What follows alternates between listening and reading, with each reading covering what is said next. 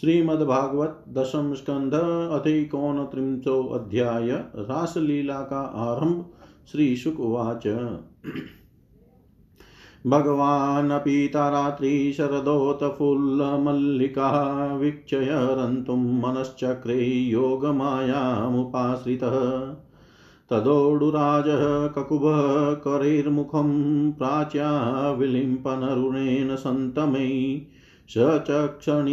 सचर्षणी नामुदगाछुचौ स्मृजन् प्रिय प्रियाया इव दीर्घदर्शन दृष्ट्वा कुमुद्वन्तमखण्डमण्डलं रमाननाभं नवकुङ्कुमारुणं वनं च तत्कोमलगोभिरञ्जितं जगौकलं वामदृशां मनोहरम् निशम्य गीतं तदनङ्गवर्धनं व्रजस्त्रिय कृष्णग्रहितमानसः आजग्मुरन्योन्यमलक्षितोद्यमा स यत्र कान्तो जवलोलकुण्डला दुहन्त्यौऽभिययौ काश्चिददोहं हित्वा समुत्सकः पयोऽधिश्रित्य संयावमनौ द्वाशा पराययौ परिवेशयन्त्यस्तद्धित्वा पाययन्त्यः शिशुनप्पय शुश्रूषन्त्यः पतिनः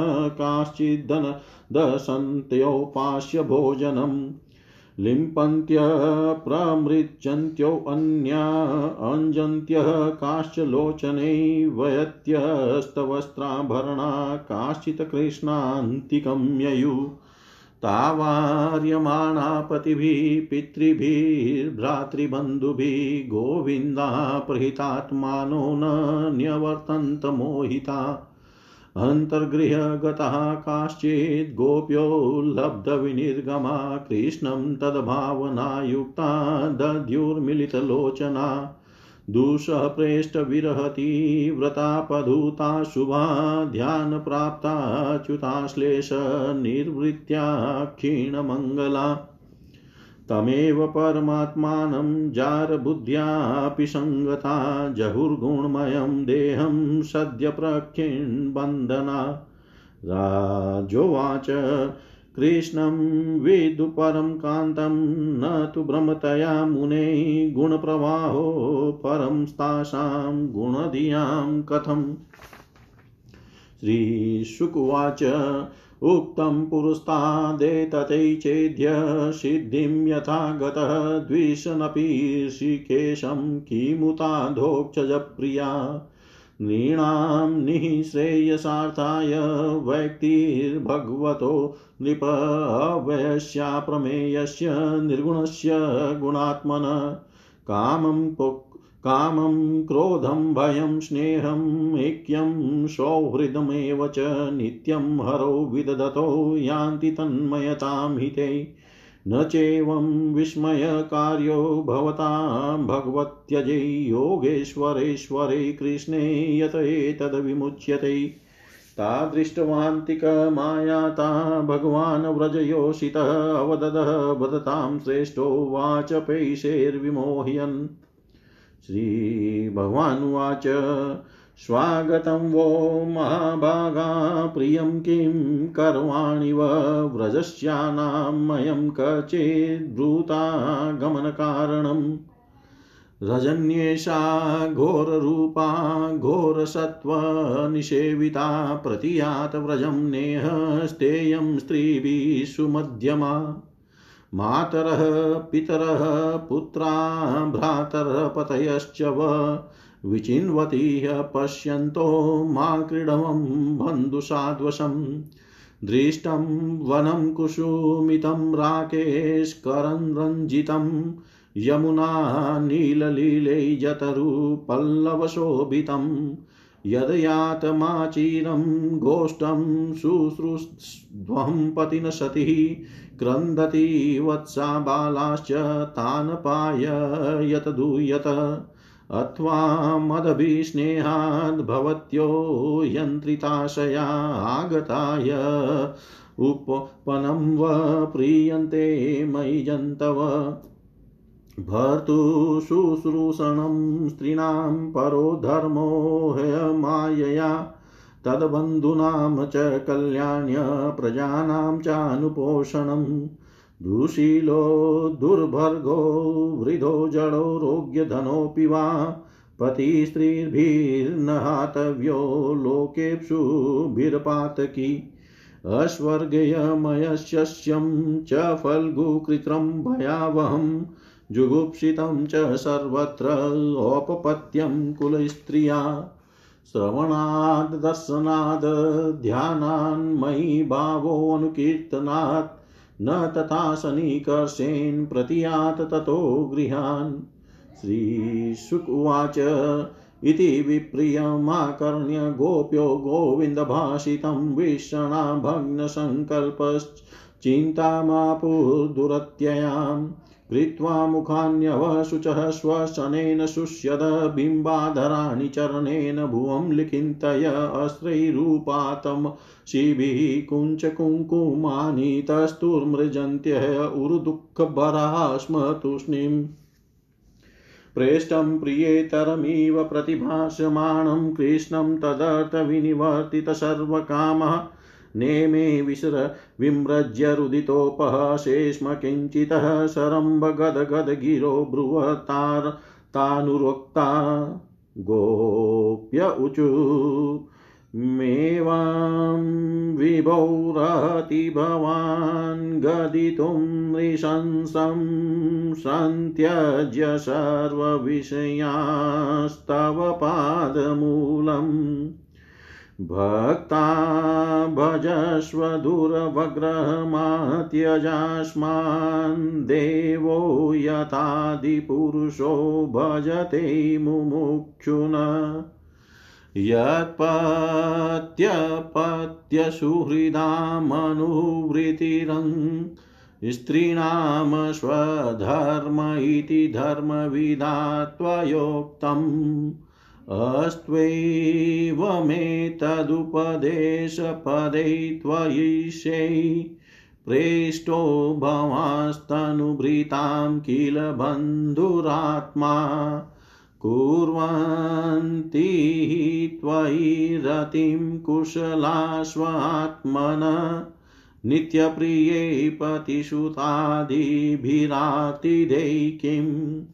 तन्न प्रसीद परमेश्वर माश्मच्छिन्द्या आशां भृतां त्वयि चिरादरविन्दनेत्र चित्तं सुखेन भवता प्रहितं गृहेषु यनिर्विशत्युतकरमपि गृह्यकृत्यै पादौ पदं न चलतस्तव पादमूलात् याम कथं व्रजमथो करवाम किं वा सिञ्चान्नस्त्वदरामृतपूरकेण आशावलोककलगीतजयच्छयाग्निम् नो चेद् वयं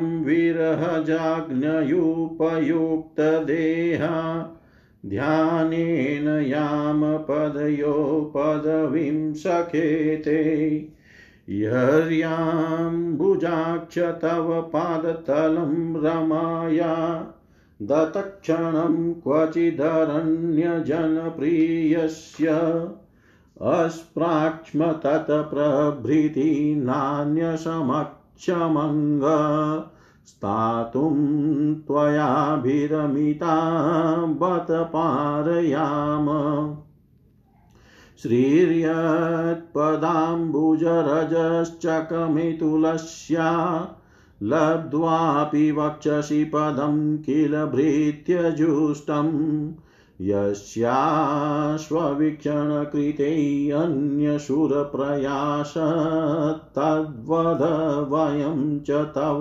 पादरज प्रपन्ना तनः प्रसीद वृजीर्ना तनः प्रसीद वृजीर्नार्दन तेऽङ्घ्रिमूलम् प्राप्ता विसृज्य वसितत्वदुपासनाशा त्वत्सुन्दरस्मितनिरीक्ष क्षण तीव्रकाम तप्तात्मनां पुरुषभूषण देहि दास्यं वीक्षालकावृतमुखं तव कुण्डलश्रीगन्धस्थलाधरसुधं हसितावलोकं दत्ताभयं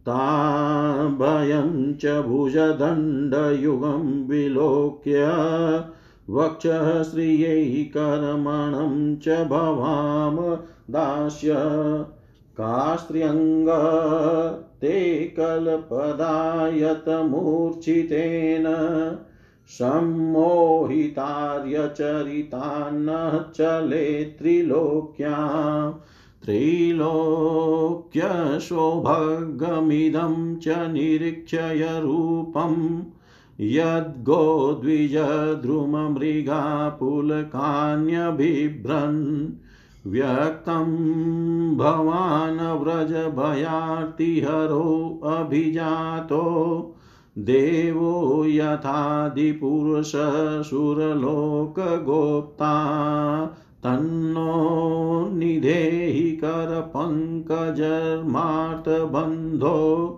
तप्तस्तनेषु च शिरसु च किङ्करीणां श्रीशुक उवाच इति विक्लवितं तासां श्रुत्वा योगेश्वरेश्वरः प्रहस्य सदयं गोपीरात्मा रामो अप्यरीरमत् ताभिः समेताभिरुदारचेष्टित प्रियक्षणोत फुलमुखिभिरच्युत उदारहासद्विजकुन्दधीधि दिधीति व्यर्यरोचतैनाङ्कः इवोडुभिवृत उपगीयमान उद्गायन वनिता शतयुत्तपमालां बिभ्रद वैजयन्ती व्यचरन् मण्डयन् वनम् नद्या पुलिनमाविश्य गोपीर्भिः हिमवालुकं रेमे तरलानन्दकुमुदामोदवायुना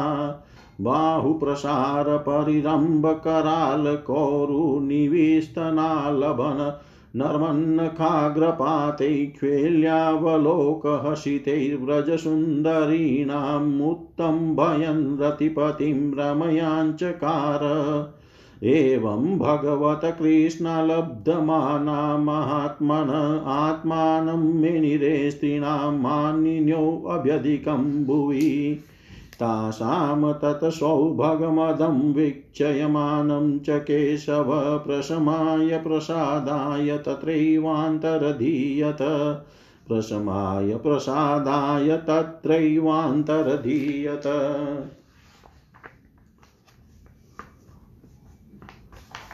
श्री सुखदेव जी कहते हैं परीक्षित शरद ऋतु थी, उसके कारण बेला चमेली आदि सुगंधित पुष्प खिलकर मह मह महक रहे थे।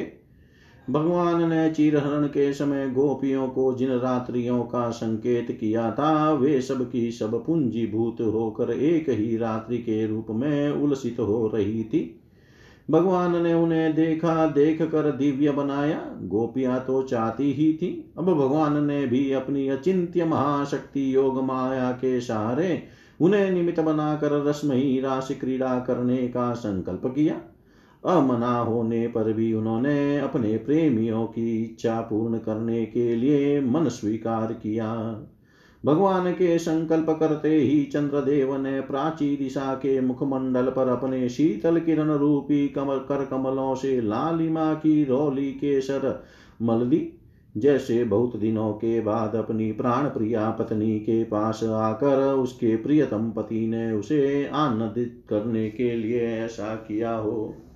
इस प्रकार चंद्रदेव ने उदय होकर ने केवल पूर्व दिशा का प्रत्युत संसार के समस्त चर अचर प्राणियों का संताप जो दिन में शरतकालीन प्रखर सूर्य रश्मियों के कारण बढ़ गया था दूर कर दिया। उस दिन चंद्रदेव का मंडल अखंड था। पूर्णिमा की रात थी। वे नूतन केसर के समान लाल लाल हो रहे थे। कुछ संकोच मिश्रित अभिलाषा से युक्त जान पड़ते थे। उनका मुखमंडल लक्ष्मी जी के समान मालूम हो रहा था। उनकी कोमल किरणों से सारा वन अनुराग के रंग में रंग गया था। वन के कोने कोने में उन्होंने अपनी चांदनी के द्वारा अमृत का समुद्र उड़ेल दिया था। भगवान श्री कृष्ण ने अपने दिव्य उज्ज्वल रस के उद्दीपन की पूरी सामग्री उन्हें और उस वन को देखकर अपनी बांसुरी पर व्रज सुंदरियों के मन को हरण करने वाली काम बीज क्लिंग की अस्पष्ट एवं मधुर तान छेड़ी। भगवान का वह वंशी वादन भगवान के प्रेम को, उनके मिलन की लालसा को अत्यंत उकसाने वाला, बढ़ाने वाला था। यों तो श्याम सुंदर ने पहले से ही गोपियों के मन को अपने वश में कर रखा था। अब तो उनके मन की सारी वस्तुएं भय, संकोच, धैर्य, मर्यादा आदि की वृत्तियां भी छीन ली। वंशी ध्वनि सुनते ही उनकी विचित्र गति हो गई। जिन्होंने एक साथ साधना की थी श्री कृष्ण को पति रूप में प्राप्त करने के लिए, वे गोपियां भी एक दूसरे को सूचना न देकर, यहाँ तक कि एक दूसरे से अपनी चेष्टा को छिपाकर जहाँ वे थे वहाँ के लिए चल पड़ी। परीक्षित, वे इतने वेग से चली थी कि उनके कानों के कुंडल झोंके खा रहे थे। वंशी ध्वनि सुनकर जो गोपियां दूध दूह रही थी वे अत्यंत उत्सुकतावश दूध दूहना छोड़कर चल पड़ी। जो चूल्हे पर दूध औंटा रही थी वे उफनता हुआ दूध छोड़कर, और जो लपसी पका रही थी वे पकी हुई लपसी बिना उतारे ही ज्यों की त्यों छोड़कर चल रही। जो भोजन परस रही थी वे परसना छोड़कर, जो छोटे छोटे बच्चों को दूध पिला रही थी वे दूध पिलाना छोड़कर, जो पतियों की सेवा शुश्रूषा कर रही थी वे सेवा शुश्रूषा छोड़कर, और जो स्वयं भोजन कर रही थी वे भोजन करना छोड़कर अपने कृष्ण प्यारे के पास चल पड़ी। कोई कोई गोपी अपने शरीर में अंगराग, चंदन और उपटन लगा रही थी, और कुछ आंखों में अंजन लगा रही थी। वे उन्हें छोड़कर तथा उल्टे पलटे वस्त्र धारण कर श्री कृष्ण के पास पहुंचने के लिए चल पड़ी। पिता और पतियों ने, भाई और जाति बंधुओं ने उन्हें रोका, उनकी मंगलमयी प्रेम यात्रा में विघ्न डाला, परंतु वे इतनी मोहित हो गई थी कि रोकने पर भी न रुकी, न रुक सकी। रुकती कैसे? विश्वमोहिनी श्री कृष्ण ने, विश्व विमोहन श्री कृष्ण ने उनके प्राण, मन और आत्मा सब कुछ का अपहरण जो कर लिया था। परीक्षित, उस समय कुछ गोपियां घरों के भीतर थी, उन्हें बाहर निकलने का मार्ग ही न मिला। तब उन्होंने अपने नेत्र मूंद लिए और बड़ी तन्मयता से श्री कृष्ण के सौंदर्य, माधुर्य और लीलाओं का ध्यान करने लगी। परीक्षित, अपने परम प्रियतम श्री कृष्ण के असह्य विरह की तीव्र वेदना से उनके हृदय में इतनी व्यथा, इतनी जलन हुई कि उनमें जो कुछ अशुभ संस्कारों का लेश मात्र अवशेष था वह भस्म हो गया। इसके बाद तुरंत ही ध्यान लग गया। ध्यान में उनके सामने भगवान श्री कृष्ण प्रकट हुए। उन्होंने मन ही मन बड़े प्रेम से, बड़े आवेग से उनका आलिंगन किया। उस समय उन्हें इतना सुख, इतनी शांति मिली कि उनके सब पुण्य के संस्कार एक साथ ही क्षीण हो गए। परीक्षित, यद्यपि उनका उस समय श्री कृष्ण के प्रति जार भाव भी था, तथापि कहीं सत्य वस्तु भी भाव की अपेक्षा रखती है। उन्होंने जिनका आलिंगन किया, चाहे किसी भी भाव से किया हो, वे स्वयं परमात्मा ही तो थे। इसलिए उन्होंने पाप और पुण्य रूप कर्म के परिणाम से बने हुए गुणमय शरीर का परित्याग कर दिया। भगवान की लीला में सम्मिलित होने के योग्य दिव्य अप्राकृत शरीर प्राप्त कर लिया।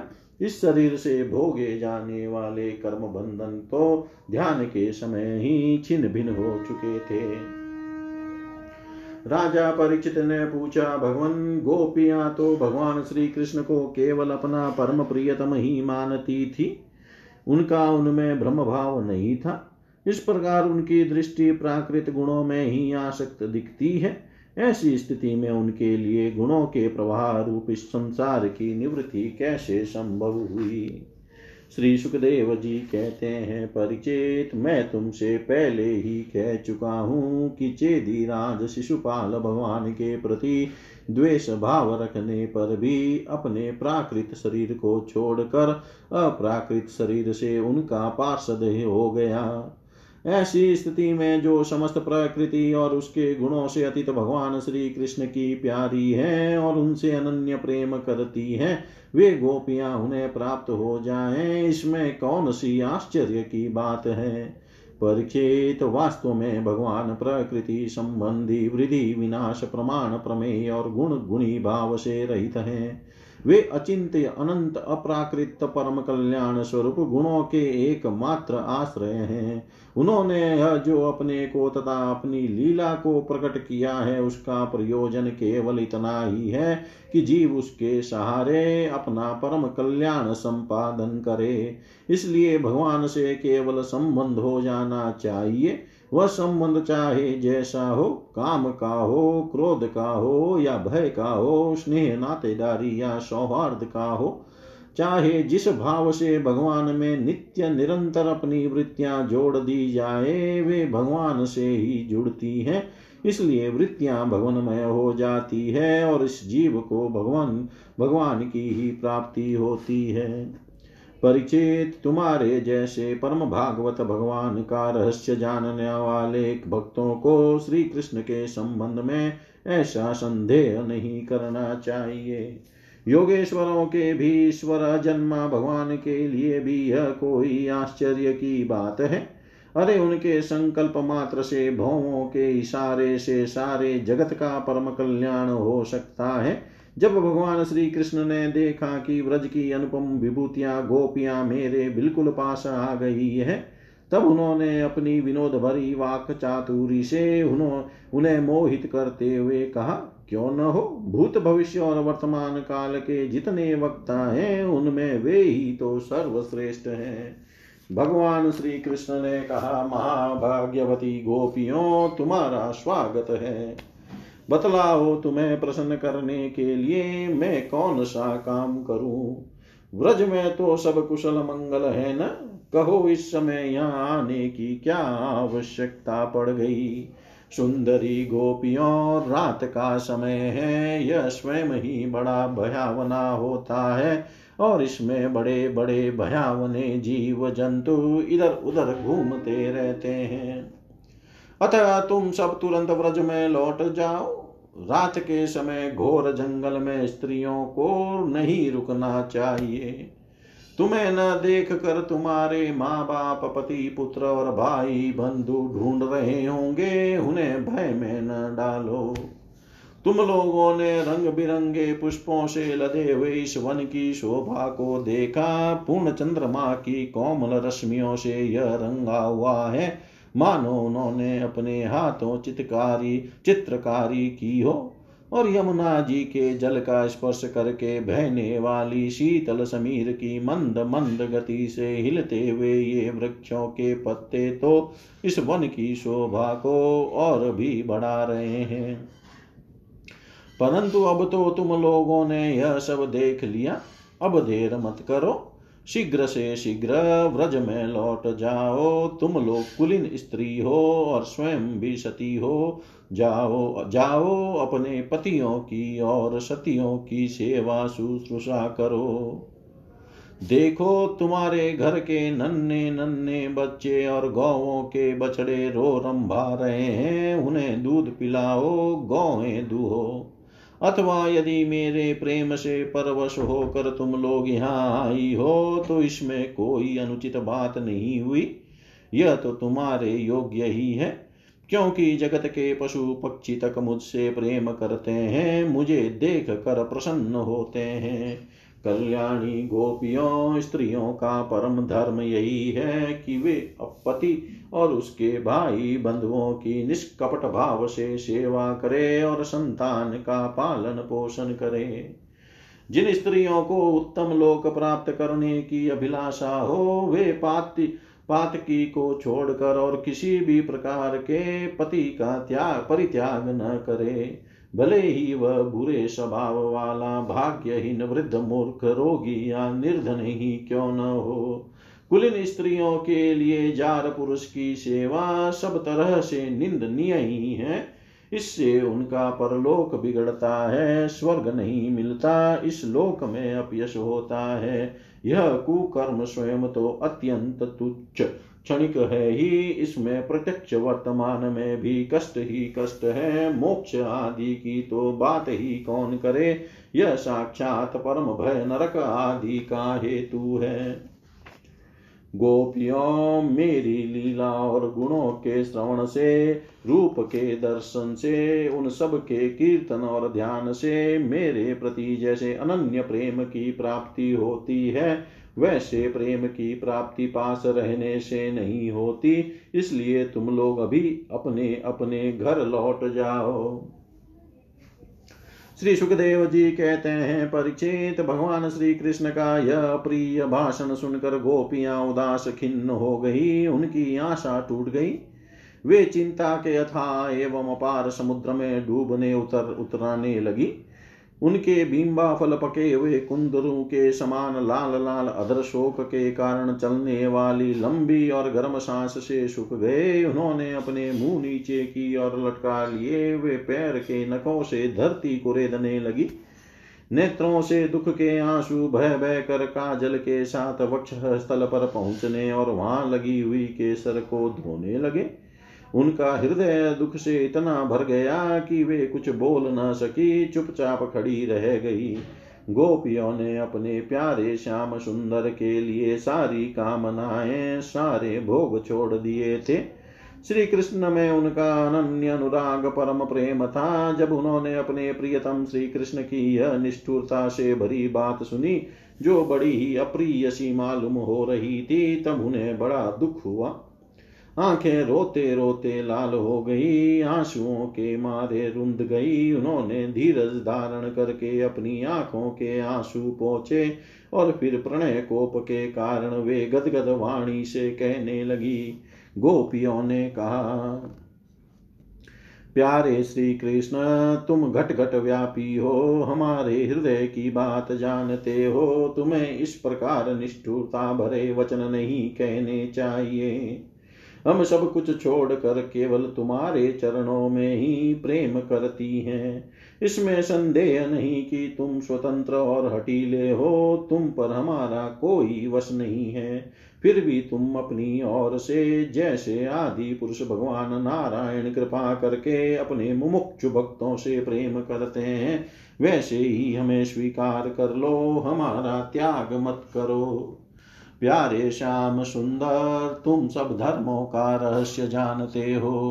तुम्हारा यह कहना कि अपने पति, पुत्र और भाई बंधुओं की सेवा करना ही स्त्रियों का स्वधर्म है, अक्षरशः ठीक है। परंतु इस उपदेश के अनुसार हमें तुम्हारी ही सेवा करनी चाहिए, क्योंकि तुम ही सब उपदेशों के पद चरम लक्ष्य हो। साक्षात भगवान हो, तुम ही समस्त शरीरधारियों के सुहृद हो, आत्मा हो और परम प्रियतम हो। आत्मज्ञान में निपुण महापुरुष तुमसे ही प्रेम करते हैं, क्योंकि तुम नित्य प्रिय एवं अपने ही आत्मा हो। अनित्य एवं दुखद पति, पुत्र आदि से क्या प्रयोजन है परमेश्वर। इसलिए हम पर प्रसन्न हो, कृपा करो। कमल नयन, चीर काल से तुम्हारे प्रति पाली पोषी आशा बिलासा की लहलाती लता का छेदन मत करो। मनमोहन, अब तक हमारा चित घर के काम धंधों में लगता था, इसी से हमारे हाथ भी उनमें रमे हुए थे। परंतु तुमने हमारे देखते देखते हमारा वह चित लूट लिया। इसमें तुम्हें कोई कठिनाई भी नहीं उठानी पड़ी, तुम तो सुख स्वरूप हो न। परंतु अब तो हमारी गति मति निराली ही हो गई है। हमारे ये पैर तुम्हारे चरण कमलों को छोड़कर एक पग भी हटने के लिए तैयार नहीं है, नहीं हट रहे हैं। फिर हम ब्रज में कैसे जाएं? और यदि वहां जाएं भी तो करें क्या? प्राण वल्लभ हमारे प्यारे सखा, तुम्हारी मंद मंद मधुर मुस्कान, प्रेम भरी चितवन और मनोहर संगीत ने हमारे हृदय में तुम्हारे प्रेम और मिलन की आग धधका दी है। उसे तुम अपने अधरों की रसधारा से बुझा दो, नहीं तो प्रियतम हम सच कहती हैं, तुम्हारी विरह व्यथा की आग से हम अपने अपने शरीर जला देंगी और ध्यान के द्वारा तुम्हारे चरण कमलों को प्राप्त करेंगी। प्यारे कमल नयन, तुम वनवासियों के प्यारे हो और वे भी तुमसे बहुत प्रेम करते हैं, इससे प्रायः तुम उन्हीं के पास रहते हो। यहाँ तक कि तुम्हारे जिन चरण कमलों की सेवा का अवसर स्वयं लक्ष्मी जी को कभी कभी मिलता है, उन्हीं चरणों का स्पर्श हमें प्राप्त हुआ जिस दिन यह सौभाग्य हमें मिला और तुमने हमें स्वीकार करके आनंदित किया। उसी दिन से हम और किसी के सामने एक क्षण के लिए भी ठहरने में असमर्थ हो गई हैं। पति पुत्राधिकों की सेवा तो दूर रही, हमारे स्वामी जिन लक्ष्मी जी का कृपा कटाक्ष प्राप्त करने के लिए बड़े बड़े देवता तपस्या करते रहते हैं, वही लक्ष्मी जी तुम्हारे वक्ष स्थल में बिना किसी की प्रतिद्वंद्विता के स्थान प्राप्त कर लेने पर भी अपनी सौत तुलसी के साथ तुम्हारे चरणों की रज पाने की अभिलाषा क्रिया किया करती है। उन्हीं के समान हम भी तुम्हारी उसी चरण रज की शरण में आई हैं। भगवान, अब तक जिसने भी तुम्हारे चरणों की शरण ली उसके सारे कष्ट तुमने मिटा दिए, अब तुम हम पर कृपा करो, हमें भी अपने प्रसाद का भाजन बनाओ। हम तुम्हारी सेवा करने की आशा अभिलाषा से घर गांव कुटुंब सब कुछ छोड़कर तुम्हारे युगल चरणों की शरण में आई हैं। प्रियतम, वहां तो तुम्हारी आराधना के लिए अवकाश ही नहीं है। पुरुष भूषण पुरुषोत्तम, तुम्हारी मधुर मुस्कान और चारु चितवन ने हमारे हृदय में प्रेम की मिलन की आकांक्षा की आग धधका दी है। हमारा रोम रोम उससे जल रहा है। तुम हमें अपनी दासी के रूप में स्वीकार कर लो, हमें अपनी सेवा का अवसर दो।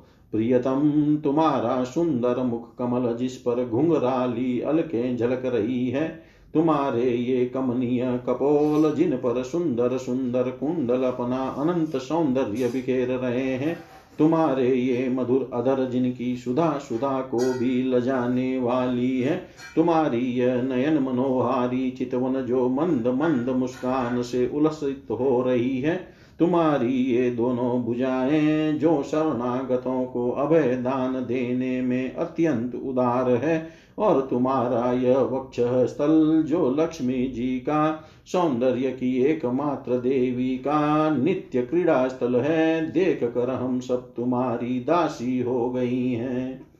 प्यारे श्याम सुंदर, तीनों लोकों में भी और ऐसी कौन सी स्त्री है जो मधुर मधुर पद और आरोह अवरोह क्रम से विविध प्रकार की मूर्छनाओं से युक्त तुम्हारी वंशी की तानी सुनकर तथा इस त्रिलोक सुंदर मोहिनी मूर्ति को जो अपने एक बुंद सौंदर्य से त्रिलोकी को सौंदर्य का दान करती है, एवं जिसे देख कर गौ पक्षी वृक्ष और हरिण भी रोमांचित पुलकित हो जाते हैं, अपने नेत्रों से निहार कर आर्य मर्यादा से विचलित न हो जाए, कुल कान और लोक लज्जा को त्याग कर तुम में अनुरक्त न हो जाए। हमसे यह बात छिपी नहीं है कि जैसे भगवान नारायण देवताओं की रक्षा करते हैं, वैसे ही तुम व्रजमंडल का भय और दुख मिटाने के लिए ही प्रकट हुए हो, और यह भी स्पष्ट ही है कि दीन दुखियों पर तुम्हारा बड़ा प्रेम, बड़ी कृपा है। प्रियतम, हम भी बड़ी दुखीनी हैं। तुम्हारे मिलन की आकांक्षा की आग से हमारा वक्ष स्थल जल रहा है। तुम अपनी इन दासियों के वक्ष स्थल और सिर पर अपने कोमल कर कमल रख कर इन्हें अपना लो, हमें जीवन दान दो। श्री सुखदेव जी कहते हैं, परीक्षित, भगवान श्री कृष्ण सनकादि योगियों और शिवादि योगेश्वरों के भी ईश्वर हैं। जब उन्होंने गोपियों की व्यथा और व्याकुलता से भरी वाणी सुनी तब उनका हृदय दया से भर गया और यद्यपि वे आत्मा राम हैं, अपने आप में ही रमण करते रहते हैं, उन्हें अपने अतिरिक्त और किसी भी बाह्य वस्तु की अपेक्षा नहीं है, फिर भी उन्होंने हंसकर उनके साथ क्रीड़ा आरंभ की। भगवान श्री कृष्ण ने अपनी भावभंगी और चेष्टाएं गोपियों के अनुकूल कर दी, फिर भी वे अपने स्वरूप में ज्यों के त्यों एक रस स्थित थे, अच्युत थे। जब वे खुलकर हंसते तब उनके उज्ज्वल उज्ज्वल दांत कुंडकली के समान जान पड़ते थे। उनकी प्रेम भरी चितवन से और उनके दर्शन के आनंद से गोपियों का मुख कमल प्रफुल्लित हो गया, वे उन्हें चारों ओर से घेर कर खड़ी हो गई। उस समय श्री कृष्ण की ऐसी शोभा हुई मानो अपनी पत्नी तारिकाओं से घिरे हुए चंद्रमा ही हो।